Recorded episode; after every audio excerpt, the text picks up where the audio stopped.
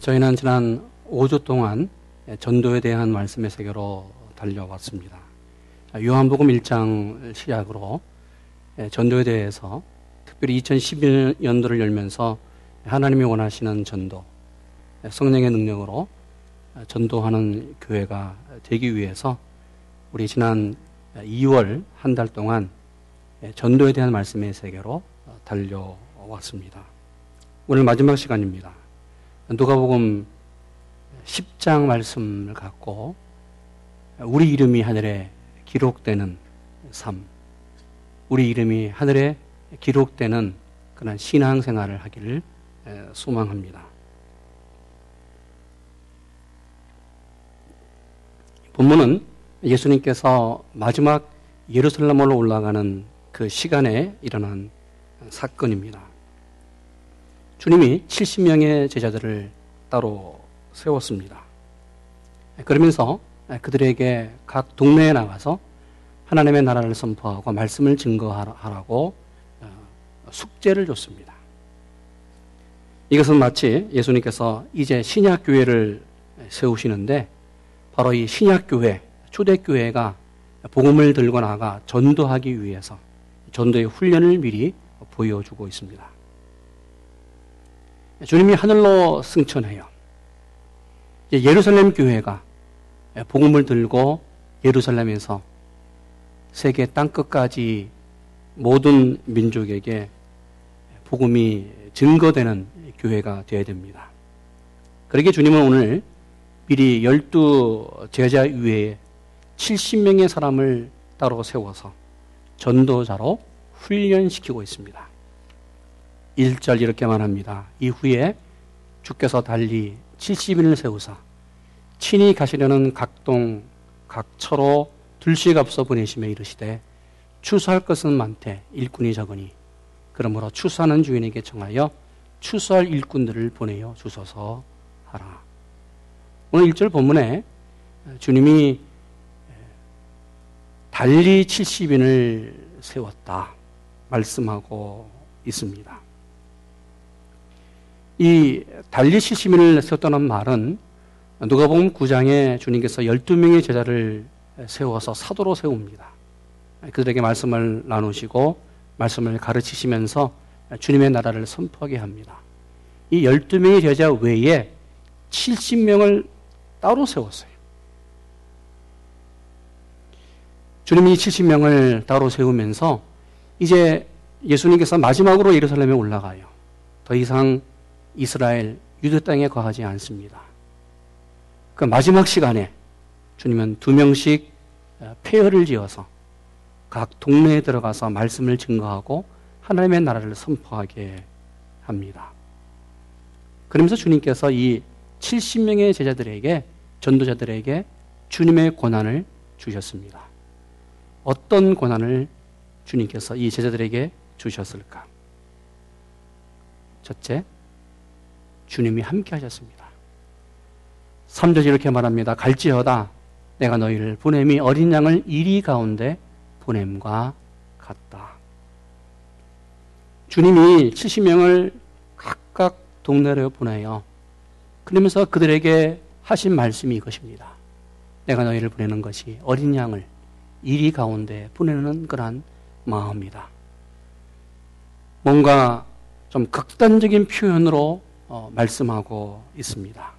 무슨 말일까? 양을 이리 가운데 보낸다. 여러분 이런 사람 있습니까? 어떤 사람이 양을 치고 목자로서 사역을 하고 있는데 그 양들을 이리 가운데로 보내는 사람이 있을까? 아니 이리를 쫓아내야 되죠. 이리에서 멀리 양을 보내야 될 텐데 주님은 도리어 너희를 보내는 것이 바로 이리 가운데 보내는 모습이다. 왜요? 왜 주님이 이런 일을 할까? 여러분, 양이 이 가운데 들어가면 죽어요. 지금 주님은 죽음의 사지로 이 제자들을 보내고 있습니다.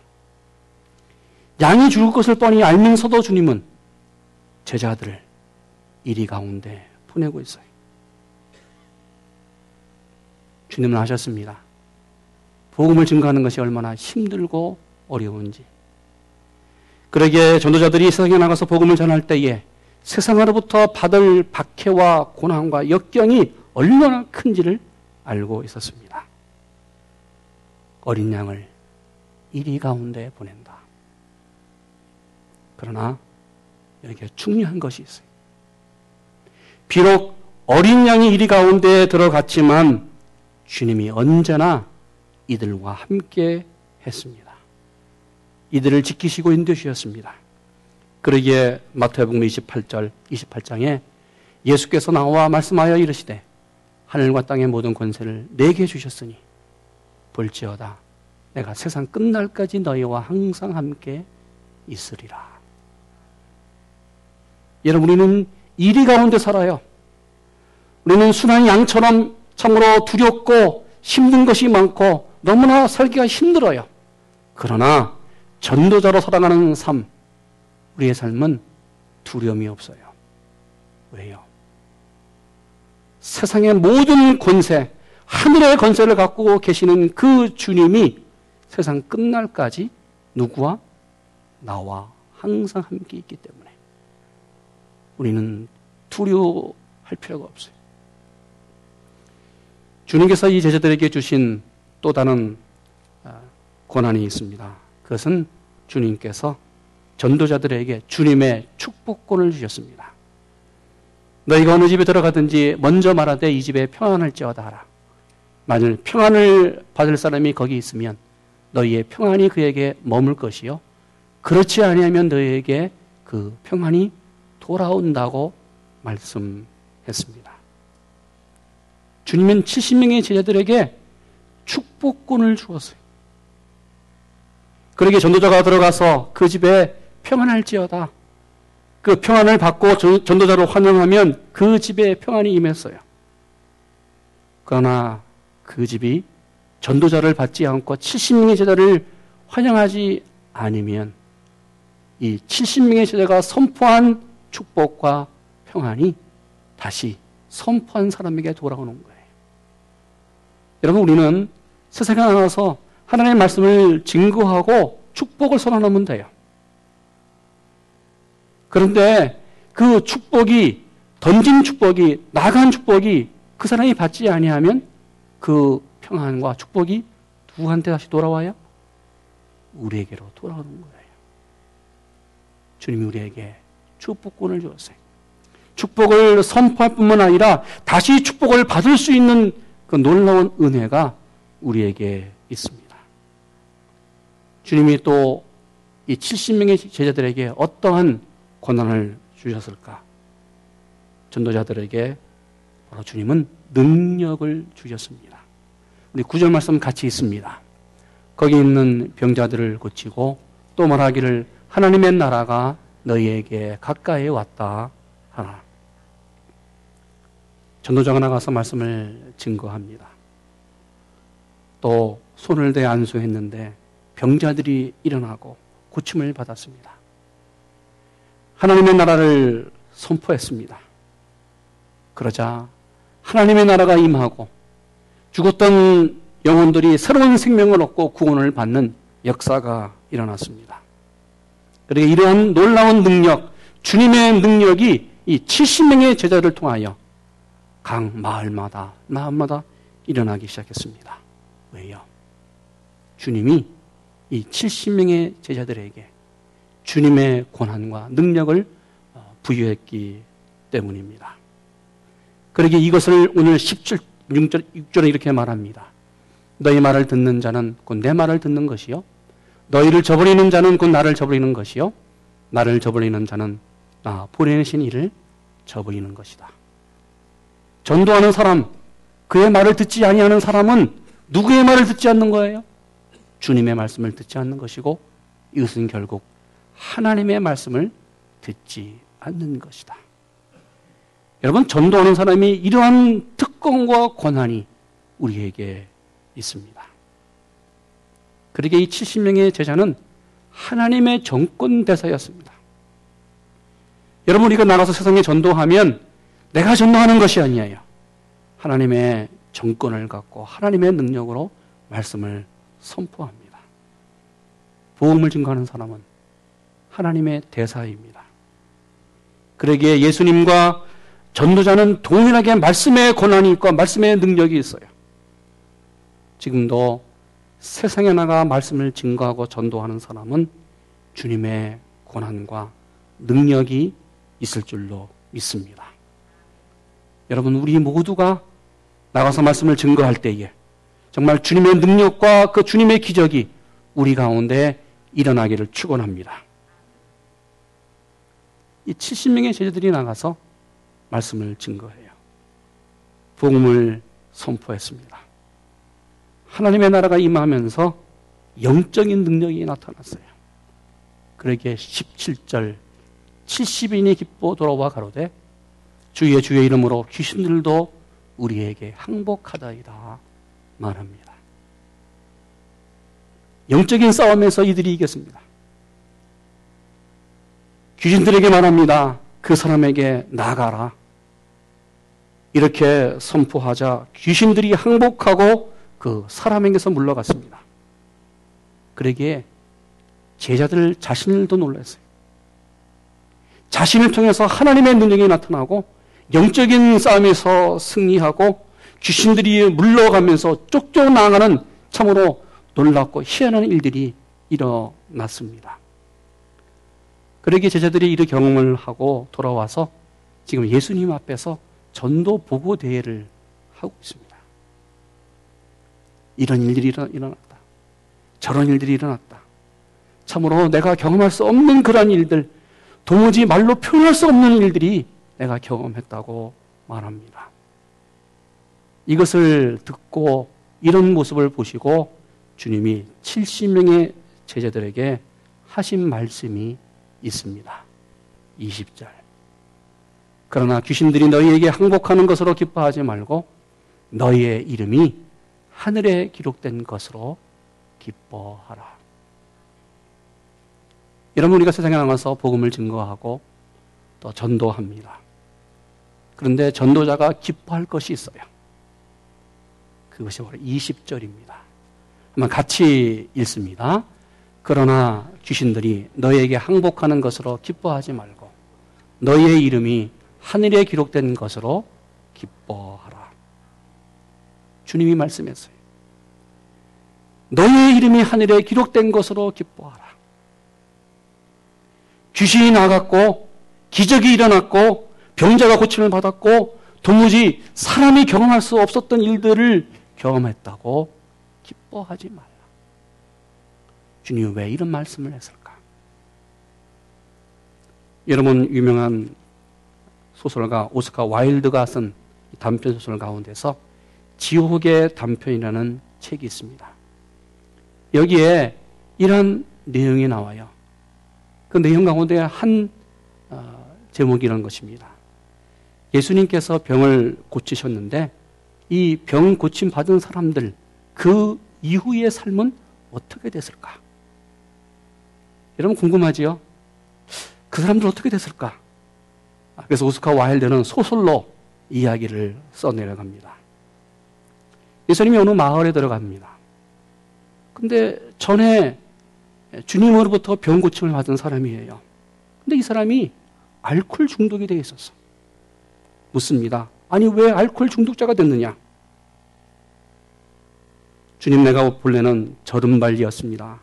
네, 주님이 저에게 은혜를 주어서 제가 병 고침을 받았습니다. 그런데 내가 오랫동안 거지 생활을 하면서 하는 일이 없어요. 기술도 없고 물질도 없고 직업도 얻을 수 없었기 때문에 잡고잡기게 해서 지금 내가 술을 먹고 술 먹고 술을 먹다가 이렇게 알코올 중독자가 됐습니다. 주님이 또 다른 마을로 들어갑니다. 아, 그런데 많이 붙던 사람이 있는데 아, 그 사람이 조직 폭력바가 되어 있는 거예요. 깜짝 놀라서 질문합니다. 어떻게 당신 이렇게 폭력배가 됐느냐? 주님 저는 본래 시각장애자였습니다. 주님이 나에게 은혜를 주셔서 이렇게 두 눈을 떴습니다. 그런데 제가 두 눈을 감고 설 때는 몰랐는데 두 눈을 떠보니 이 세상에 보기 싫은 것이 너무나 많은 거예요.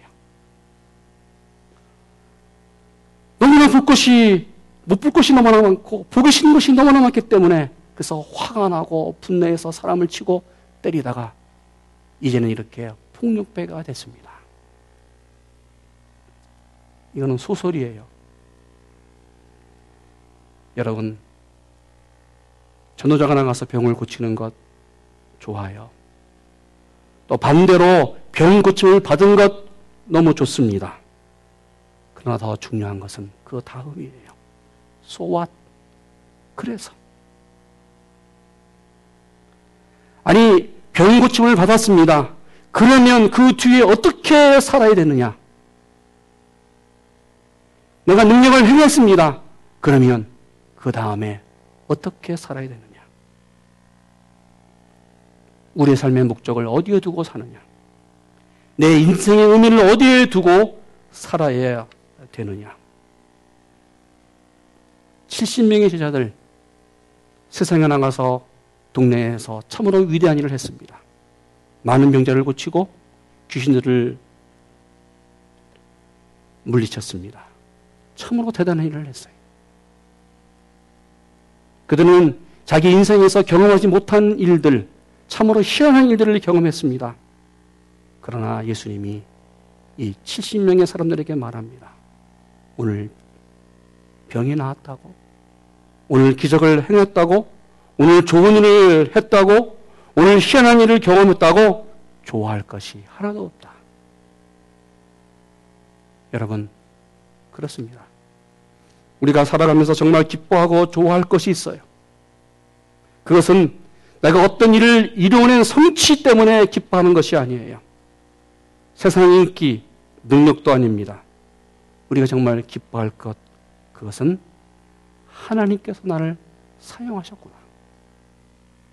이 부족한 나를 통하여 하나님의 나라가 임했고 하나님의 나라가 열어졌구나. 약한 나를 통해서 위대한 하나님의 거룩한 역사가 이루어졌다는 것을 바로 감사하는 거예요. 하나님이 나를 전도자로 세워주신 것을 감사하는 여러분 되기를 축원합니다. 그러게 주님이 말씀했습니다. 전도한 내 이름이 하늘나라에 기록된 것으로 기뻐하라. 여러분 우리가 나가서 전도하면 내 이름이 하늘나라에 기록됩니다. 우리가 살면서 많은 일들을 합니다. 36년 되는 저희 교회 정말 신앙의 선배들, 우리 어르신들이 참으로 이민 초창기에 이 땅에 와서 정말 눈물과 기도로 이렇게 아름다운 교회를 세웠습니다. 참으로 감사해요. 우리가 살면서 우리의 인생 업적, 그런데 여러분 잘 보시기 바랍니다. 정말 그것이 하나님과 관계가 있는가? 내 인생의 업적 정말 하나님과 관계가 있는 것인가? 여러분, 우리 인생에서 가장 중요한 것은 우리 앞에, 내 인생 앞에 하나님 나라의 멸류관이 있느냐, 없느냐가 중요해요. 이것을 알았던 사도 바울은 디모데후서 4장 7절에 이렇게 말합니다. 내가 선한 싸움을 싸우고 달려갈 길을 마치고 믿음을 지켰으니 이제 후로는 나를 위하여 의의 멸류관이 예비되었으므로 주곧 의로우신 재판장이 그날에 내게 주실 것이니 내게만 아니라 주의 나타나심을 사모하는 모든 자에게니라. 바울이 고백했습니다. 전도자 바울이 고백했습니다. 내 앞에 하나님의 나라, 하나님의 나라의 면류관이 예비되어 있다. 그러기에 나는 기쁘다. 이 면류관은 나만이 아니라 지금도 복음을 증거하는 세계에 나가서 말씀을 증거하는 모든 사람에게 주의 나타나심을 하나님의 나라를 삼하는 모든 자에게 멸류관이 준비되어 있다. 사랑하는 여러분, 오늘이라도 이 세상을 떠난다고 한번 생각해 보십시오. 나에게 멸류관이 준비되어 있는가? 아니 이 세상에 나로 만미암아 남아 있는 것들이 얼마나 될까? 내가 그렇게 피땀 흘려 모으고 수고했던 그 모은 재산과 물질 몇 년이나 갈까? 100년 가겠습니까? 내가 그렇게 애쓰고 그렇게 가지려고 했던 권력과 명예 그것도 몇 년이나 갈까? 여러분 자녀를 위해서 부모는 최선을 다하고 노력합니다.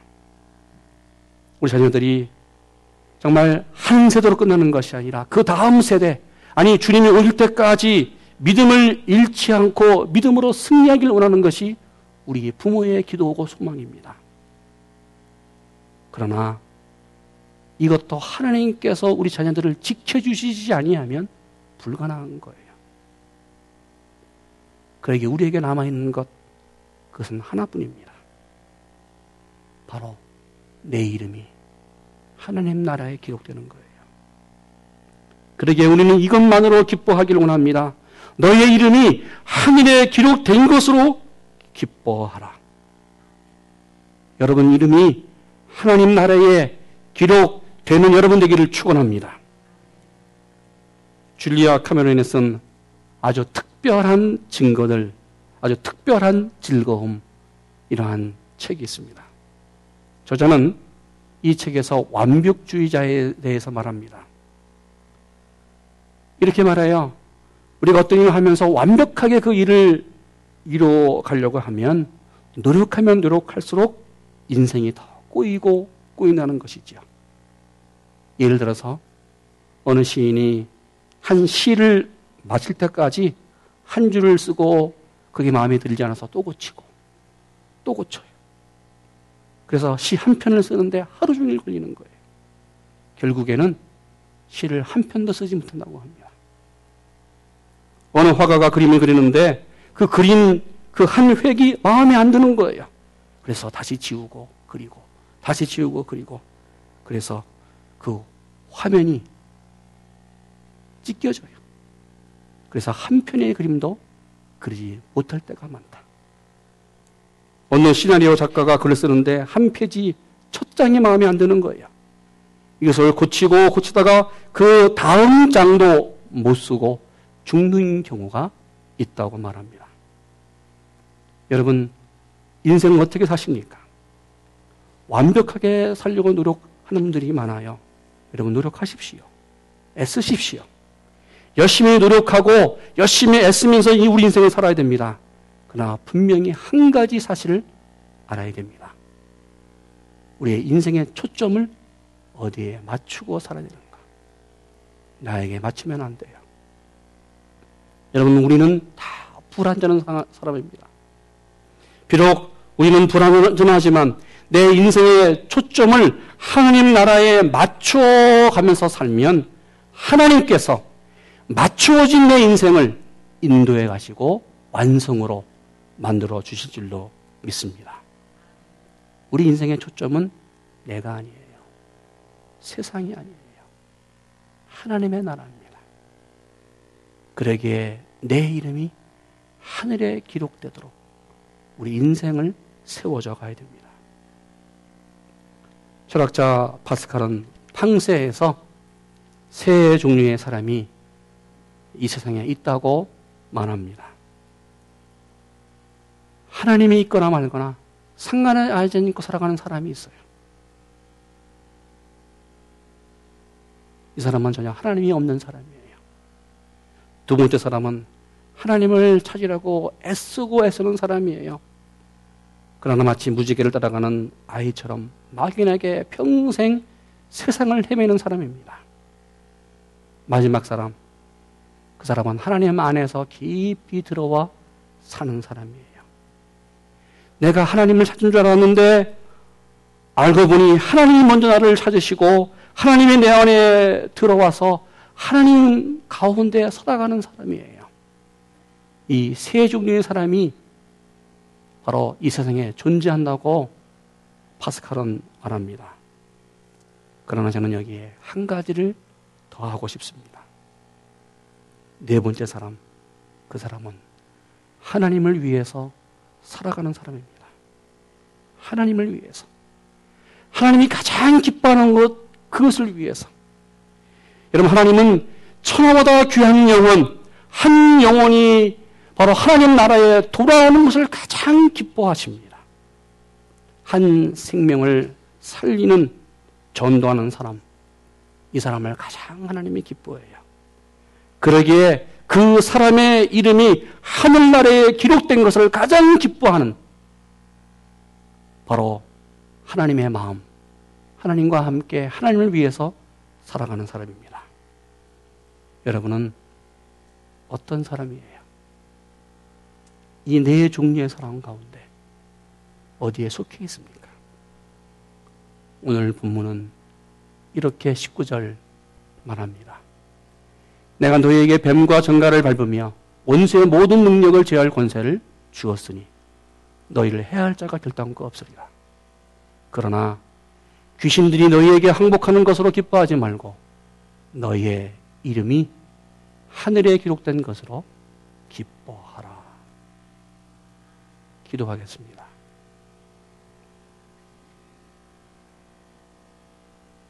너희의 이름이 하늘에 기록된 것으로 기뻐하라.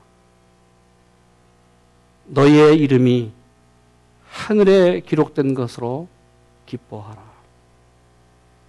주님 우리가 살아가면서 하나님을 기쁘게 하기를 원합니다. 아니 정말 내 이름이 하나님 나라에 기록된 것으로 기뻐하면서 승리하는 저희 모두 되게 하여 주시옵소서. 우리 대성교회가 우리 교회가 하나님 나라에 기록된 교회, 우리 가정이 하나님 나라에 기록된 가정으로 평생 살아가는 우리 한 사람, 우리 온 대성교회, 그리고 우리 가정들이 다 되게 하여 주시옵소서. 예수님의 이름으로 기도했습니다. 아멘.